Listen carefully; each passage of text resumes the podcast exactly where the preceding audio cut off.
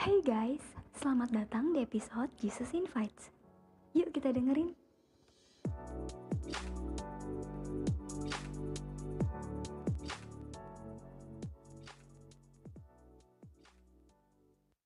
Guys, kembali lagi di podcast Jesus Invites di episode yang kelima.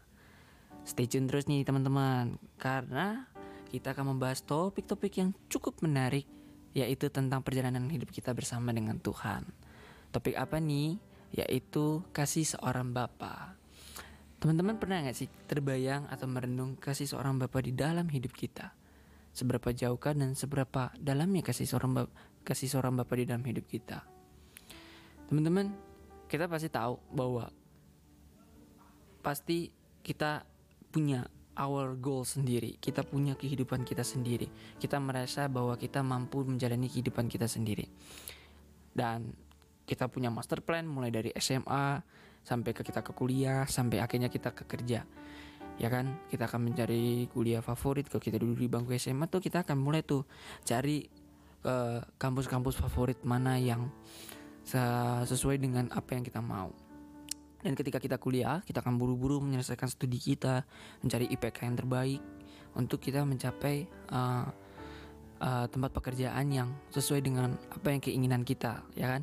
Misalnya kalau kita orang kuliah di hukum ya, maka kita akan cari law firm atau kita menjadi seorang pengacara.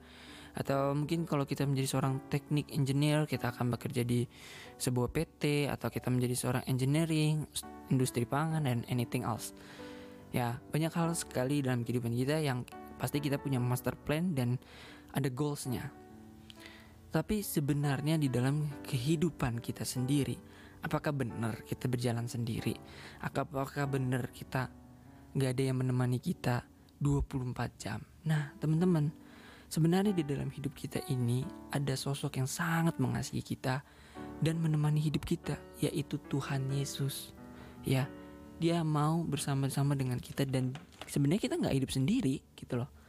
Nah di kita baca di Lukas 15 ya kan? Teman-teman pasti ingat di ayat firman Tuhan ini. Lukas 15 ayat 11 sampai 32 ya gua akan membahas dengan secara singkat ya. Di dalam firman ini bagaimana uh, ada seorang bapak yang mempunyai dua anak.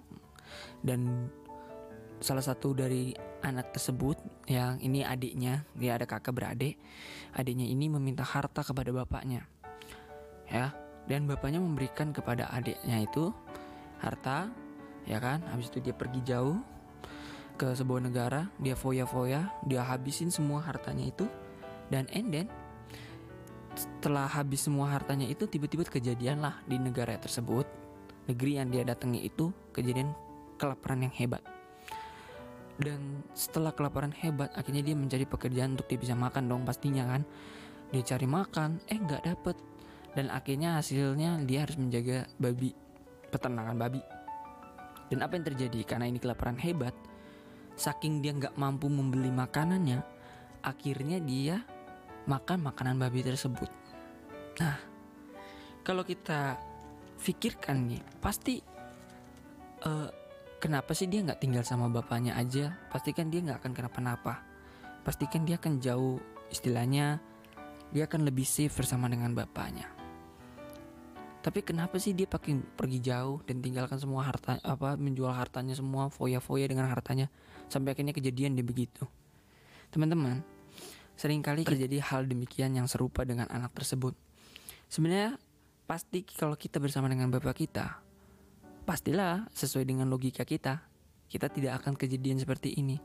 Tapi kita suka merasa dalam kehidupan kita kita I'm fine, I'm good gitu ya. Kita menjadi orang yang biasa. Tapi kita juga nggak mau ikut melayani bersama dengan dia. Kita nggak mau untuk melayani dia uh, istilahnya ikut bersama dengan Tuhan. Kita mau jadi orang baik-baik aja. Bahkan kadang-kadang kita juga tertarik dengan hal-hal dunia yang mungkin menawarkan yang sepertinya sangat menarik sehingga kita lebih memilih hal tersebut. Kita lebih memilih dengan targeting dalam hidup kita. Kita lebih memilih patokan yang udah kita buat sendiri dalam hidup kita. Sehingga kita lupa bahwa siapa ini kita. Ya kan? Kita merasa akhirnya sampai suatu saat ada titik kita mentok gitu loh.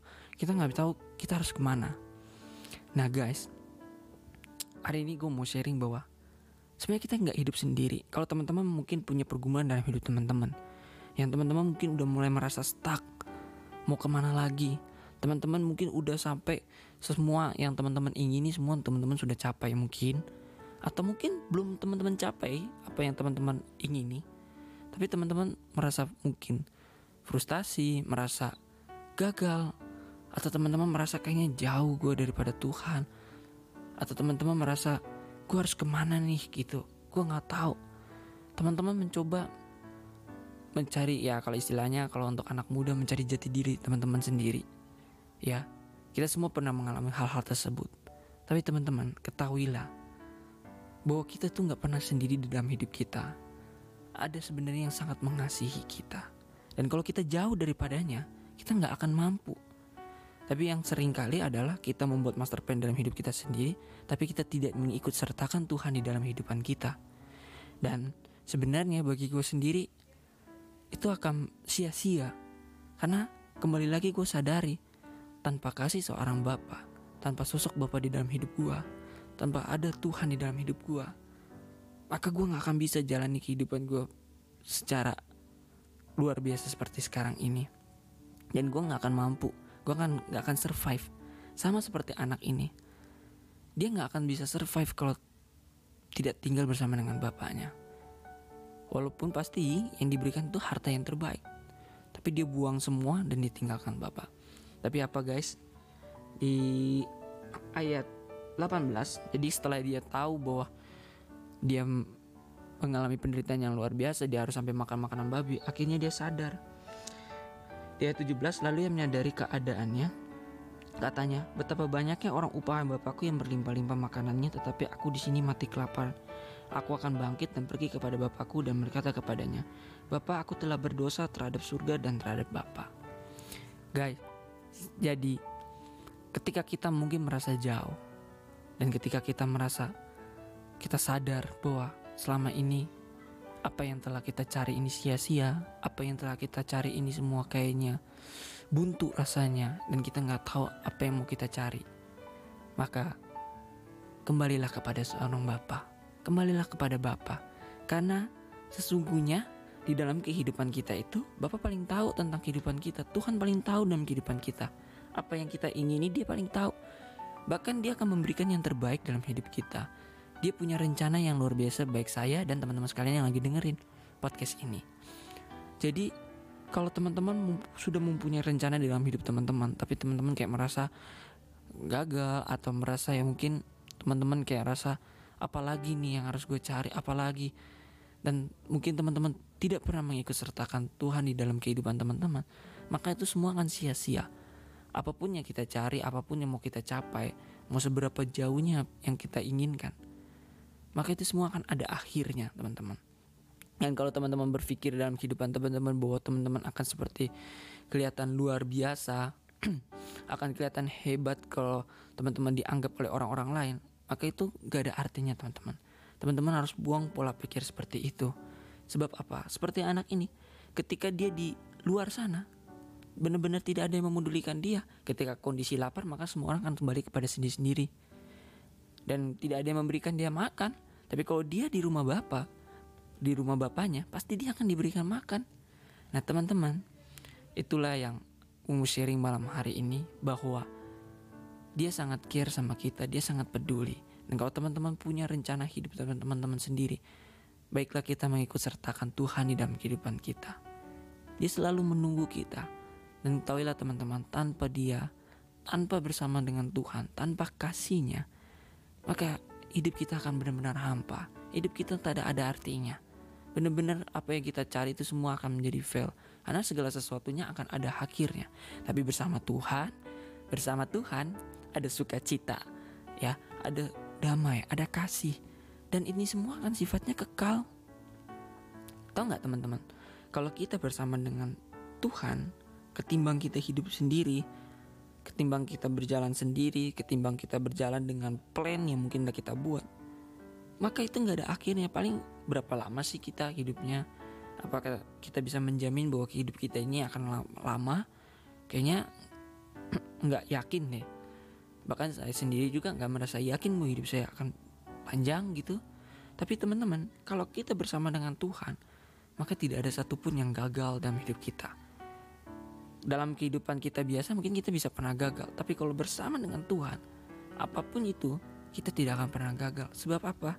Dia yang ada selalu bersama dengan kita. Kasihnya itu yang selalu menyertai kita. Dia yang akan membimbing, hidup teman-teman sekalian.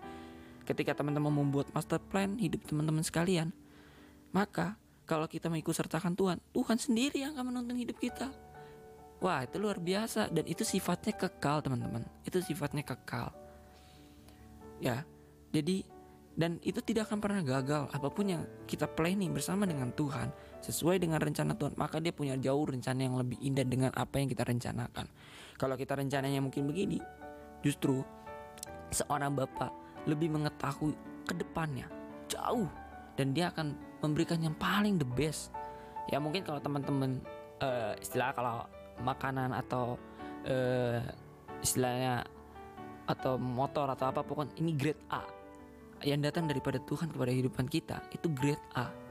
Mungkin kalau yang kita pikirkan masih grade C atau grade D E yang pokoknya masih bawah banget gitu lah. Yang kayaknya belum sampai ke situ. Tapi ternyata bersama dengan Tuhan, bersama dengan kasihnya, maka dia akan jauh punya rencana yang luar biasa dalam kehidupan teman-teman sekalian.